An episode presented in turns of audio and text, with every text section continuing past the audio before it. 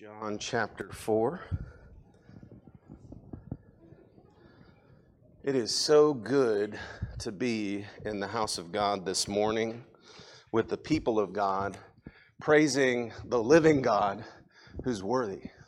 There's nobody like Jesus. So it's the main event when we come on Sunday to gather to worship King Jesus. And the Spirit comes and manifests on the people. And as we hear God's word, we hear a word for our situation right now.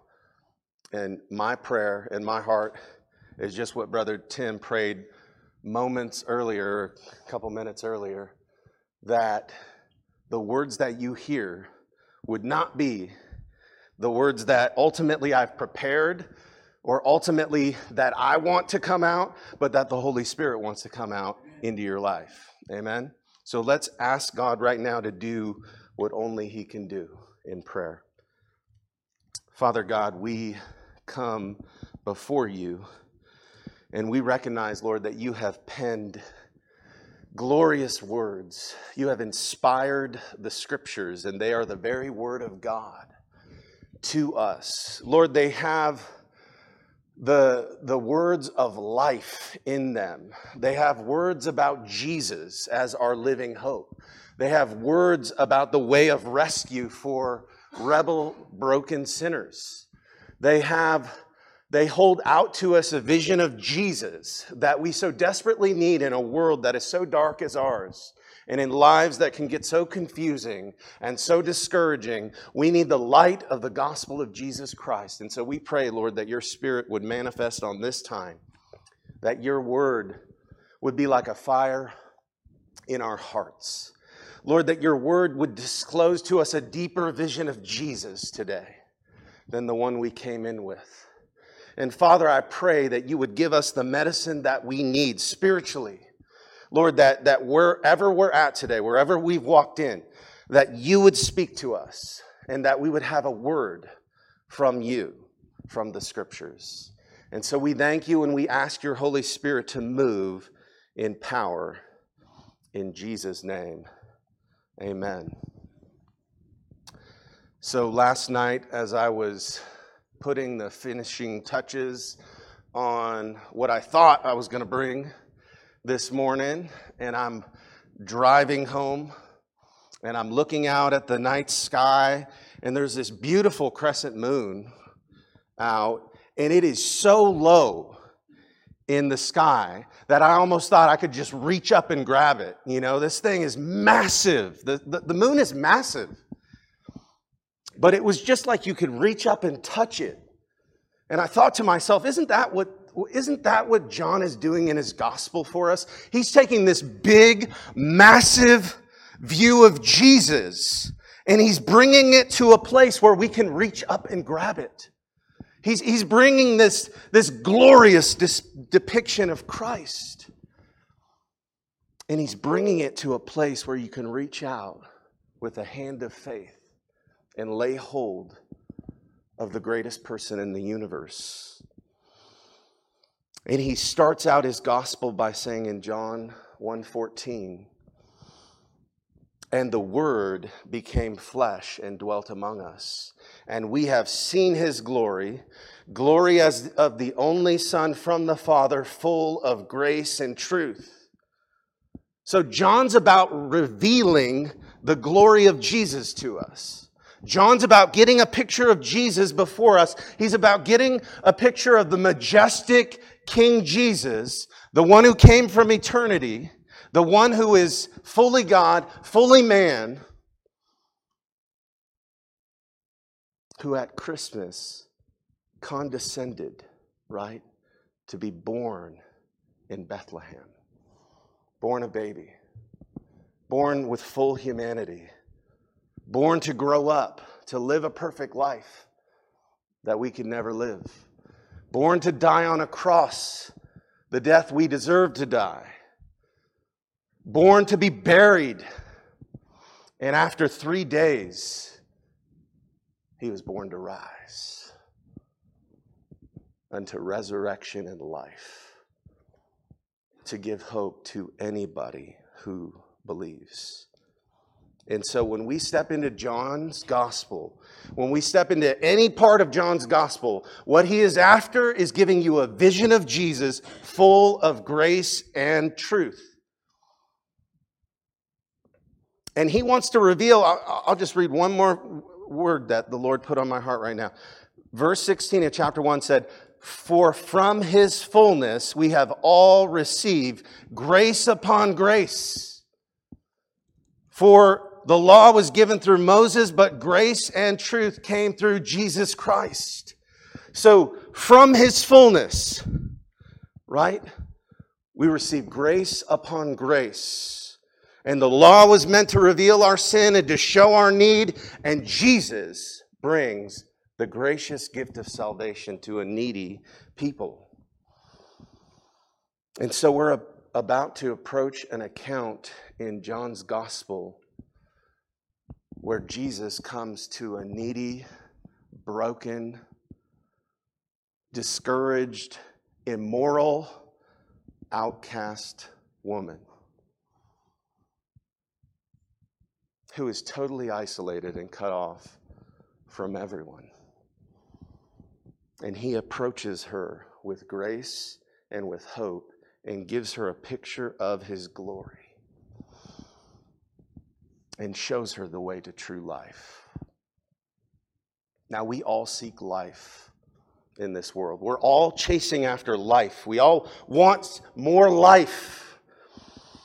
And as one writer put it, it's important to realize that you can search for life in only two places.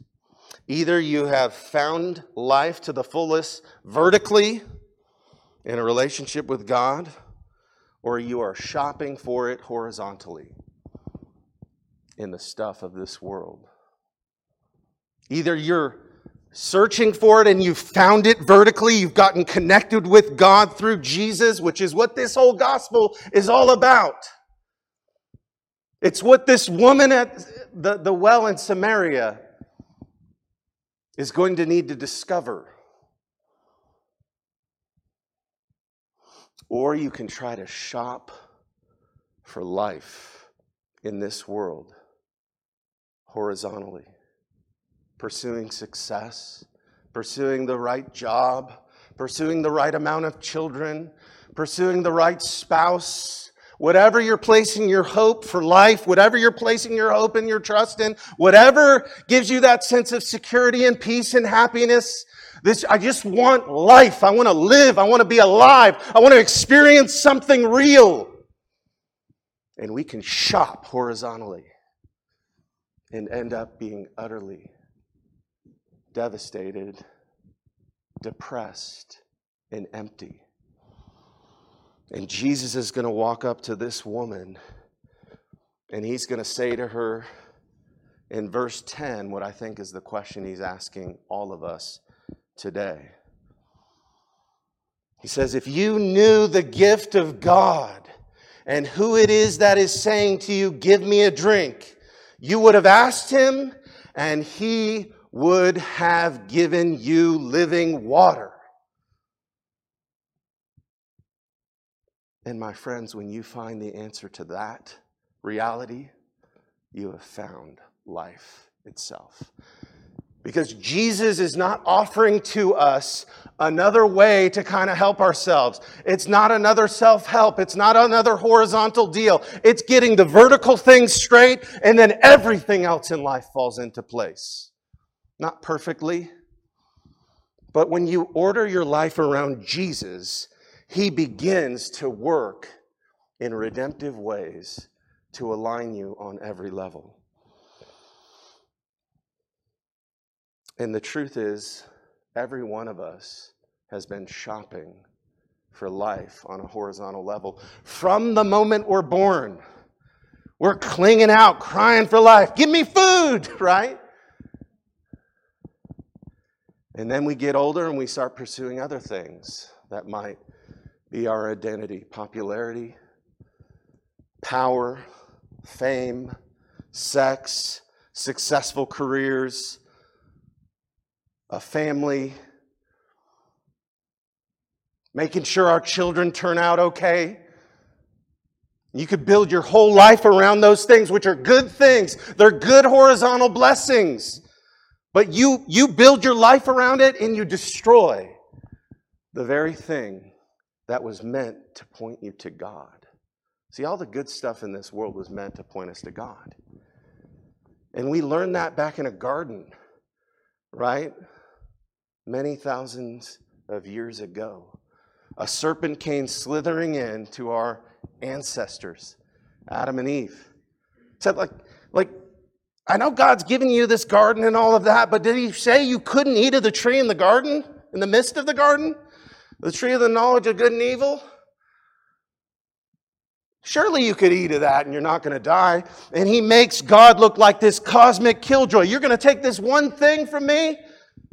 When the reality is, he gave you everything in the garden. Said, the one thing that you shall not eat is this one tree. And the way to life was the connection they had with God. And the devil, what he does is try to get you to think, go somewhere else and try to find the waters of life. And you won't ever find it there. You'll only find death, pain, suffering, emptiness. Now we're ready to come to our text.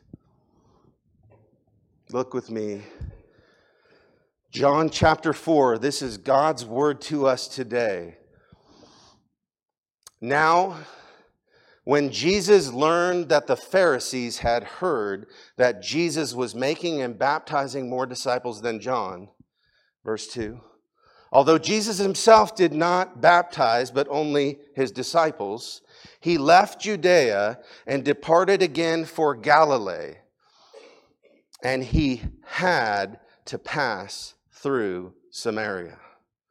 So he came to a town of Samaria called Sychar, near the field that Jacob had given his son Joseph. Jacob's well was there, so Jesus, wearied as he was from his journey, was sitting beside the well, and it was about the sixth hour. And a woman from Samaria came to draw water, and Jesus said to her, Give me a drink for his disciples had gone away into the city to buy food. And the Samaritan woman said to him, How is it that you, a Jew, ask for a drink from me, a woman of Samaria? For Jews have no dealings with the Samaritans. Jesus answered her, If you knew the gift of God and who it is who's saying to you, Give me a drink, you would have asked him, and he would have given you living water. And the woman said to him, Sir, you have nothing to draw water with, and the well is deep. Where do you go to get that living water? Are you greater than our father Jacob? He gave us the well and drank from it himself, as did his sons and livestock. And Jesus said to her, Everyone who drinks of this water will be thirsty again.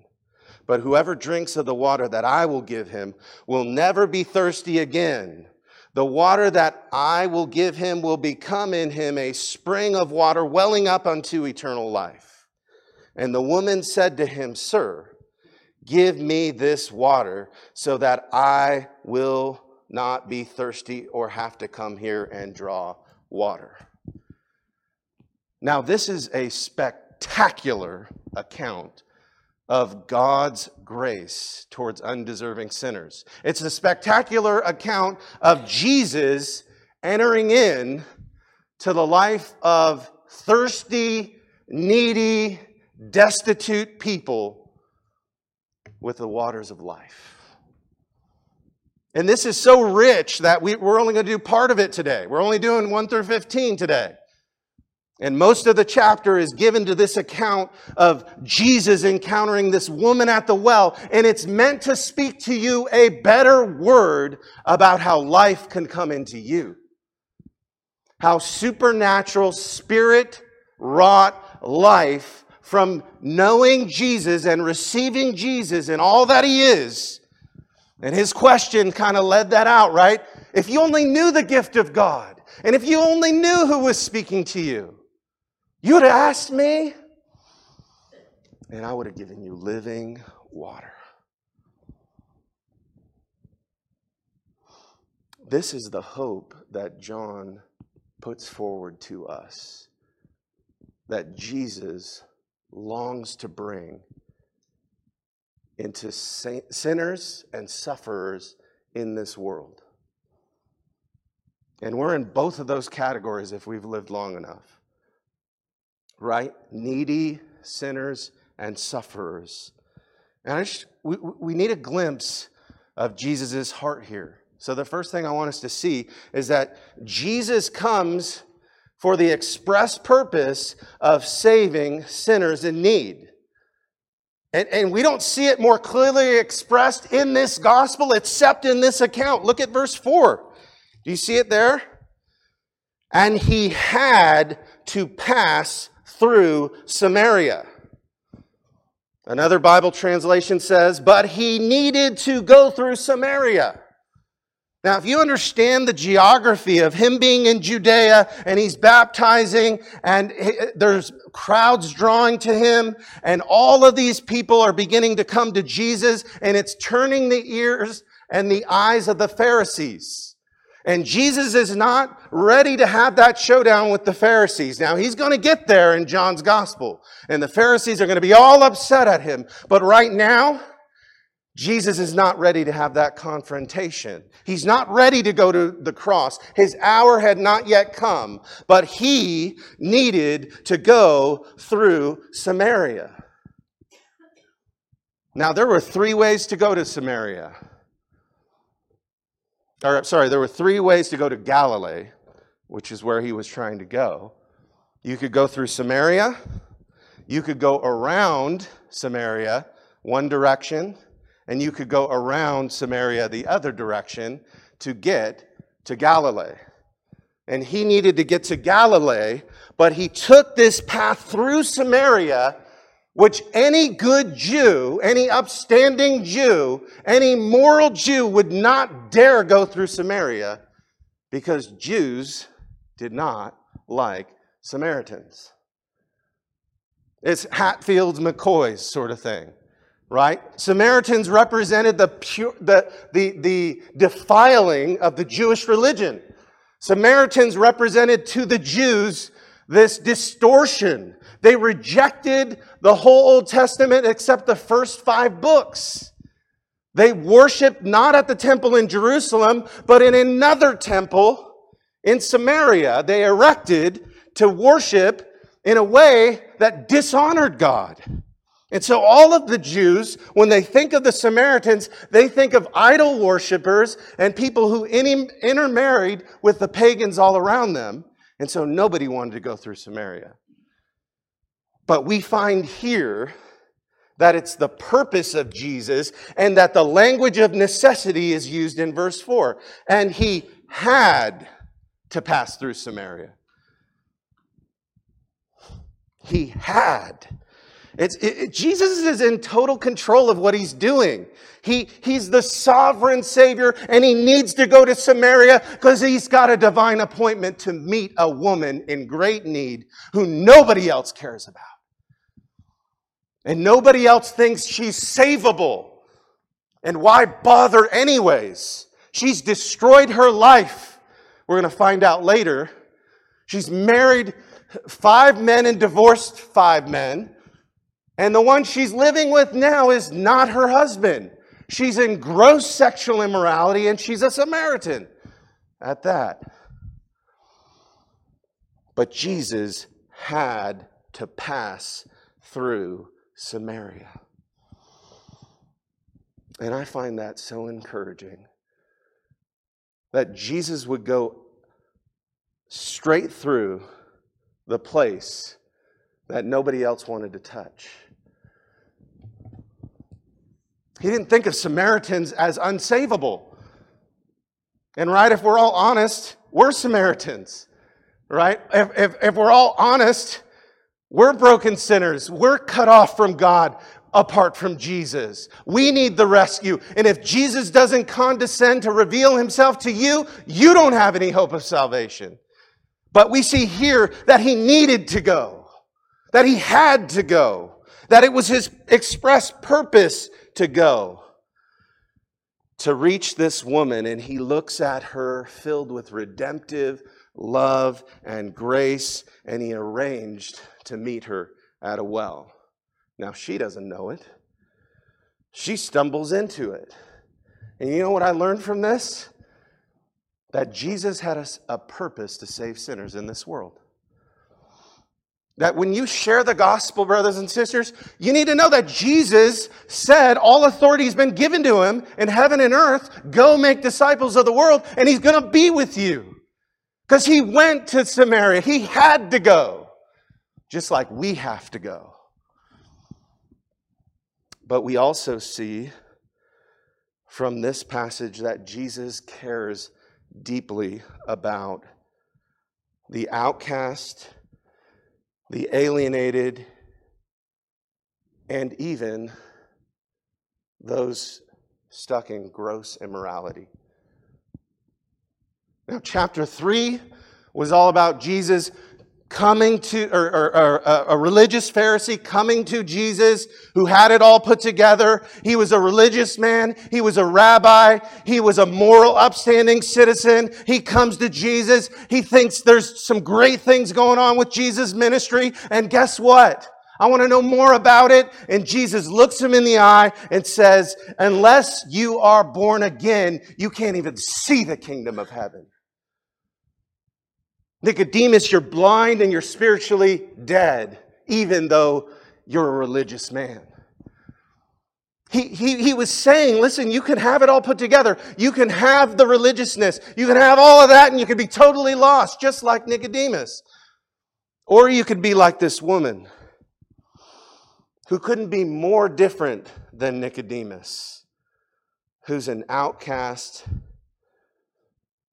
and who's of the dregs of society. Nobody wants her. Nobody cares about her, but Jesus does. Maybe you feel that way today. Like nobody cares. Nobody sees me. Nobody knows me. Nobody knows what I'm going through. Nobody's in touch with my struggle. Nobody knows deep down what's going on in my soul. And this passage is trying to show us Jesus cares. That's why he goes to Samaria. Look at it in verse 7. A woman of Samaria, or a woman from Samaria, came to draw water, and Jesus said to her, Give me a drink. For his disciples had gone away into the city to buy food. And the Samaritan woman said to him, how is it that you, a Jew, ask for a drink from me, a woman of Samaria? Do you see the shock in what she's saying? And then we get this comment by John For Jews had no dealings with the Samaritans. And yet, the first thing we see Jesus doing is breaking all the social customs of the day and he speaks to this woman. And not only does he speak to her, but he asked for a drink from her drinking vessel. If there were Pharisees watching Jesus at that moment, they would have went ballistic. He's going to drink from this woman of ill repute from Samaria, and she's a woman.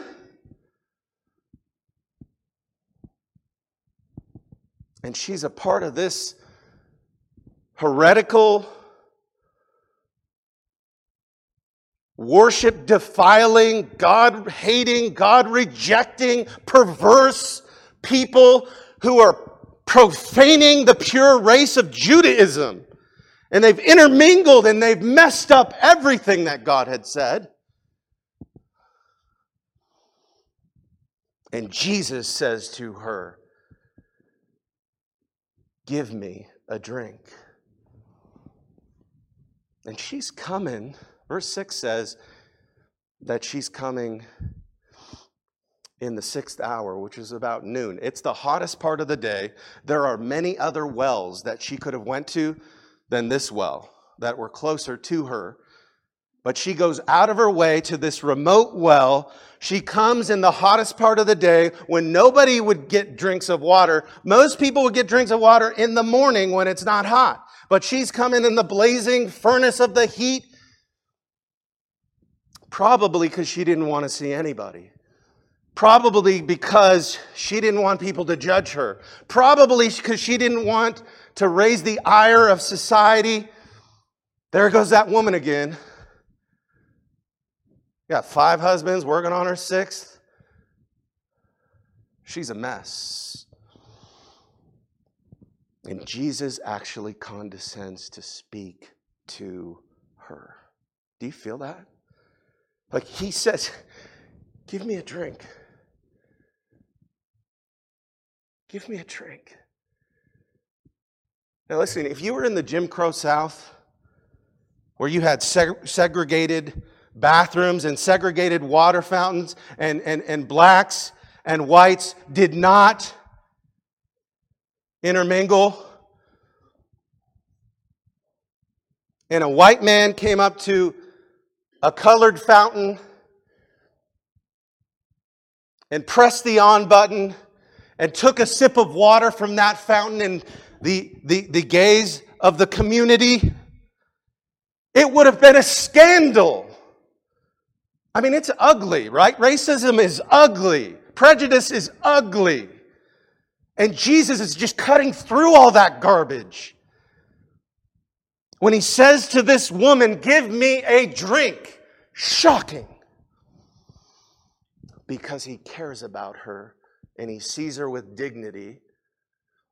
And even though her sordid track record, and even though her idolatrousness, and even though, as you're going to see, she's kind of clueless, she's not getting what he's, he's saying, he just loves her because he's come on a divine appointment to save her soul. Maybe you need to know that today. But that's, that's Jesus' heart towards you. That's Jesus' heart towards you he sees you in all your brokenness. He sees you in where you're at. He sees you even where you're at in terms of society. And he doesn't, he doesn't care about all that. He comes to rescue sinners. Now, to be clear, he's not going to just give this woman a pass and not talk about her sin. Eventually, he's going to say, Go get your husband. In verse 16, and she's going to say, I don't have a husband. He's going to say, You're right. You had five, and the one you're with right now is not your husband. So he cares about redeeming sinners. He cares about showing them their need. He cares about getting them in touch with God. And the first thing they need is to know how thirsty they really are for true life. How thirsty are you in here today? How thirsty for the things of God? Have you been going after things on a horizontal plane, grasping at it, trying for things, hoping it's going to fill you, hoping it's going to give you life, hoping it's going to help you, but it's not. It's empty. It's vain. It feels mundane and you're miserable. And it's because you, like this woman, need Jesus to approach you and say, if you only knew who you were talking to, you would have asked me, and I would have given you eternal life, or I would have given you living water, which is eternal life through the Holy Spirit. But this woman is utterly shocked at this moment. She's taken aback that this Jewish man would approach her, would come to her in the most vulnerable moment. And, she, and, and what Jesus is exposing in her is she's asking all the wrong questions. She's asking all the wrong questions. And Jesus shows us that in verse 10. He answers her if you knew the gift of God and who it is that's saying to you, Give me a drink, you would have asked him, and he would have given you living water. That's the heart of what John's after. He's trying to open your eyes, open her eyes. Jesus is trying to open her eyes to who he is. It's about identity. It's about who Jesus is. And Jesus comes in his thirst, in his real humanity to this woman for a drink, only to turn it around and say, this woman is the one who is thirsty and needs living water. Oh, Jesus knows what you need. He knows what questions you need to ask. He knows the most important thing in life is who you say He is. And whether or not you're going to ask Him for the living water or you're going to settle for the continued empty, stale, stagnant waters of this world. And in those days, stagnant water was less helpful because they'd get all sorts of diseases eventually. Running water was considered life giving because it was a source of pure water, drinking water, cleaning water. And so springs were vital. Wells could be corrupted. Jesus is saying, I've got something better for you. He's trying to draw her out. Maybe he's trying to draw you out today. Maybe you're going after things that are totally empty. Maybe you've come in with all sorts of misconceptions about what Christianity really is. Maybe you've tried to put all your hope in one cistern, one well, and it was a stagnant well, and it didn't satisfy. Jesus is saying, I've got living water. I've got water that I offer to you freely. I've got water that once you realize who I am and who it is that's talking to you, you're going to find out just how glorious I am and just what a great Savior I am. And this whole account ends with the whole town in Samaria that this woman is from coming to recognize from her testimony just who Jesus is in verse 42. We'll just read it for some context here. They said to the woman, It is no longer because of what you said that we believe, for we have heard it for ourselves, and we know that this indeed is the Savior of the world. That's who Jesus is, and He's come, and He's before her, and she's still thinking we're talking about just regular water. Now, all through the Bible, the questions we ask are very important. And the questions, more importantly, we ask of God are equally important.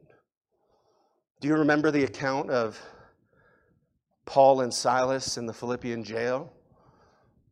They were in prison for sharing the gospel, delivering this girl, slave girl, from demons, and they get thrown into prison. They have a praise session at the middle of the night. God unlocks the jail, and everybody could have went out, and the Philippian jailer is just sitting there, all kinds of upset, and he's ready to take his own life.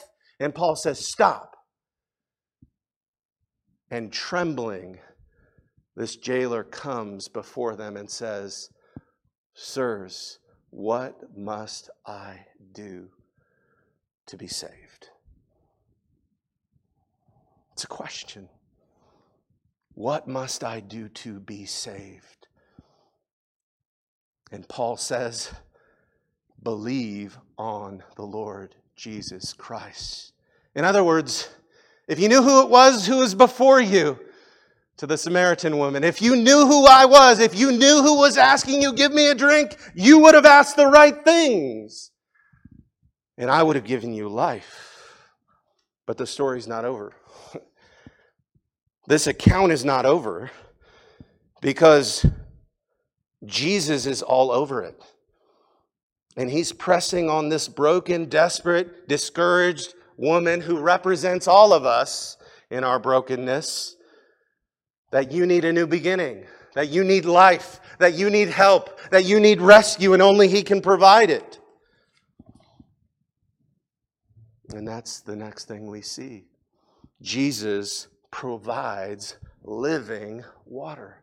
Have you ever thought about that? Jesus provides the waters that go vertical and that make you truly alive. It's a famous line of Braveheart, right? Every man dies, but not every man truly lives. Not every man truly or woman truly experiences living water and tastes true life in its true reality, unvarnished, straight from the throne room of God, meant to order your soul, rescue you from your sins, bring you in connection with God, and begin to clean up your life. That's what living waters do, and that's what Jesus says in verse 13. He said to her, Everyone who drinks of this water will be thirsty again, but whoever drinks of the water that I will give him will never be thirsty again. The water that I give him will become in him a spring of water, welling up unto eternal life. Now, before this actual uh, statement of Jesus, I'm the source of life. He says, I'm the living waters, or I'm, I'm the one who provides the living waters. And you just ask, and I'll give it. Right before he says that, this woman says to him, Sir, I have nothing to draw the water with, and the well is deep. Where do you get that living water? Are you greater than our father Jacob? He gave us the well and we drank from it, as did his sons and his livestock. You know what's happening there? She's missing the reality of who Jesus is. And she's comparing Jesus to Jacob. She's like, Are you greater than our father Jacob? Like, this is Jacob's well. This is Jacob's well. This is a special well he dug. This is a special well he drank out of. And you're going to give me better water than him? And you don't even have any vessels. You're asking me for a skin to get water. How are you going to get this living water yourself? You see that? She's, she's thinking Jesus is a sidewalk magician or some snake oil salesman. Who is this guy? She doesn't trust him yet. She's not ready to receive. She's not ready to see. And sometimes we can get there. Sometimes we see Jesus and we're, we're, we, we don't see in him a savior. We don't see him, him a rescue. We're adversarial towards him. We're running from him. We're hiding in the dark. And we're saying, you know what? All these other things that I'm running to, they're actually what I need. She's like, Are you greater than Jacob? Like Jacob wrestled with an angel, y'all. Jacob wrestled with an angel. Jacob's the father of the Israelites. You don't think he's better than that? Or you think you're better than that? and Jesus is like, if you only knew, something greater than Jacob has come. Yes, Jacob is great. Yes, Jacob is one of the patriarchs. Yes, Jacob is a, a, very important man in the history of Israel and the identity of every Israelite. But he was always pointing to another.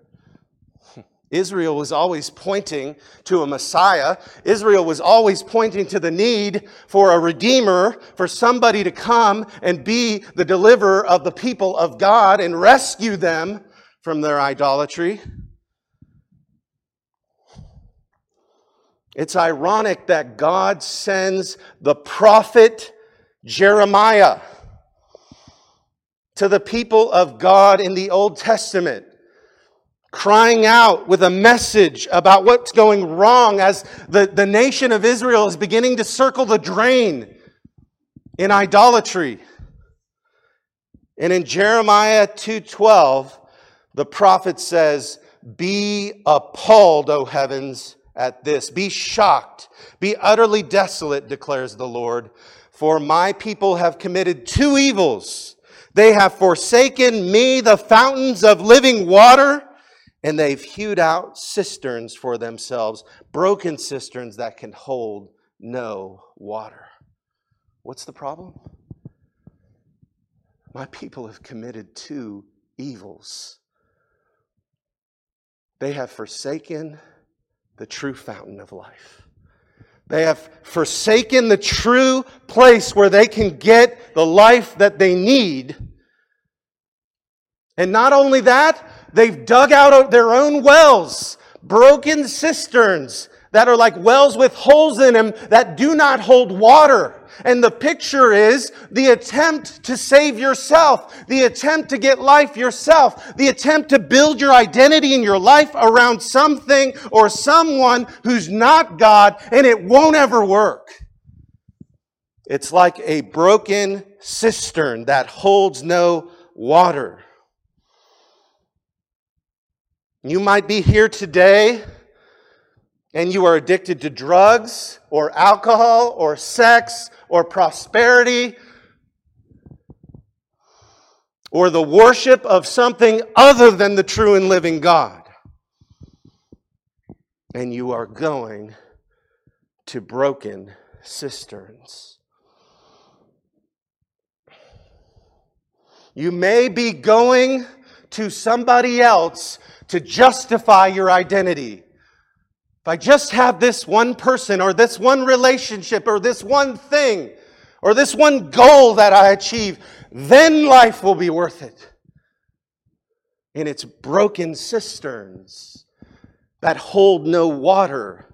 And the Lord is exposing something in you, in us, that we can't get those leaky buckets up there and try to catch life. We need somebody to give the life to us. And that's why Jesus says in verse 13, everyone who drinks the water that you're drinking is going to be thirsty again.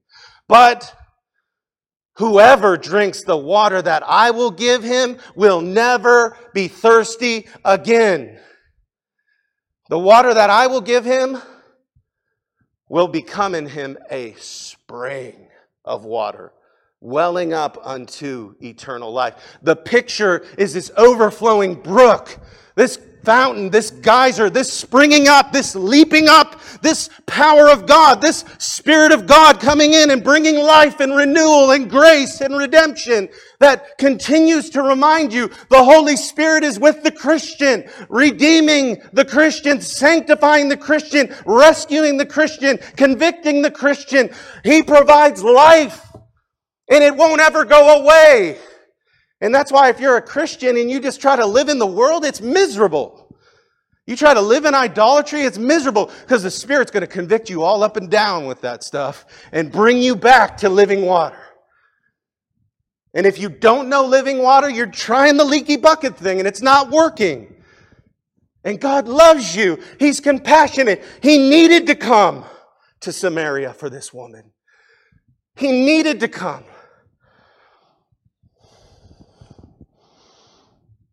And He's calling you to something better, to abundant life,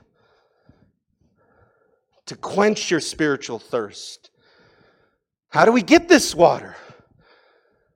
Jesus says, Whoever drinks of this water that I will give him will never be thirsty again. Yeah, but how do I get it? I want the spring. I want the water. John 7, right? 37 and 38. Tim read it earlier. On the last day of the feast, the great day, Jesus stood up and cried out, If anyone thirsts, that's all of us, let him come to me and drink. And whoever believes in me, as the scriptures has said, out of his heart will flow rivers of living water.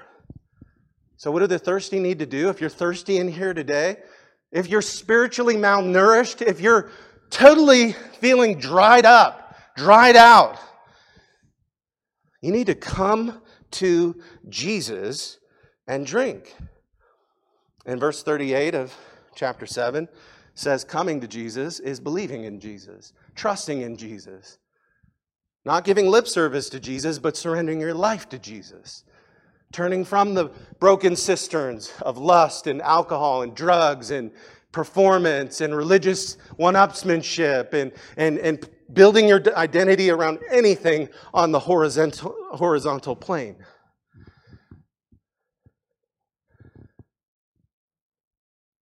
What do we do? What do we do if we find out we've got broken cisterns? Jesus says, Come to me. Saying to this woman, Come to me. Come to me and I'll give you life. Come to me and I'll give you forgiveness. Come to, to me and I'll give you a right relationship with your Maker. Come and drink the waters of life and drink them freely. The message of the New Testament is that God offers the gift. Gift and giving is all through this chapter. In these 15 verses, you see it appear seven different times because the gift of God is free and it comes through Jesus. And John means for you to have it, and God means for you to have it, and Jesus died to provide it, and He rose from the dead to secure it. And it can never be taken from the child of God. So if you hear the shepherd calling today, come to me, all you who are heavy laden, you're thirsty You've been going to broken cisterns. Come to me, and I've got waters of life, waters of rest, waters of peace. So, in a minute, we're going to pray. Maybe some of you are like this woman. She says in verse 15, Sir, give me this water so that I might not be thirsty or have to come here to draw water again. She's still on the natural plane. It's not real for her yet. And Jesus just says one question to her Okay, go call your husband and come here. Oh, uh oh. Jesus enters into her brokenness. Jesus enters into her idolatry. Jesus enters into her immorality with a question I don't have a husband. You had five. One you're with is not your husband. And maybe Jesus is calling you today. He's calling out to you in your sin. He's exposing it, He's put His finger on it. You've got broken cisterns. And he's saying, Turn from that and come to me. Let's pray together and ask the Lord to do a work. Father, we are instructed and we are helped and we are encouraged by this great blessing of Jesus being the one who can give living waters. And he says, Come to me and drink. Believe on me and be saved. Believe on the Lord Jesus Christ. Let go of the broken cisterns. Father, I pray that we would let go of the leaky buckets we're holding on to. Maybe it's a relationship that's not good for us. Maybe it's a way of a pattern of sin and living that's been exposed, and we need to really repent of it. We're not being honest with it. And we need to bring it before you in honesty and in truth.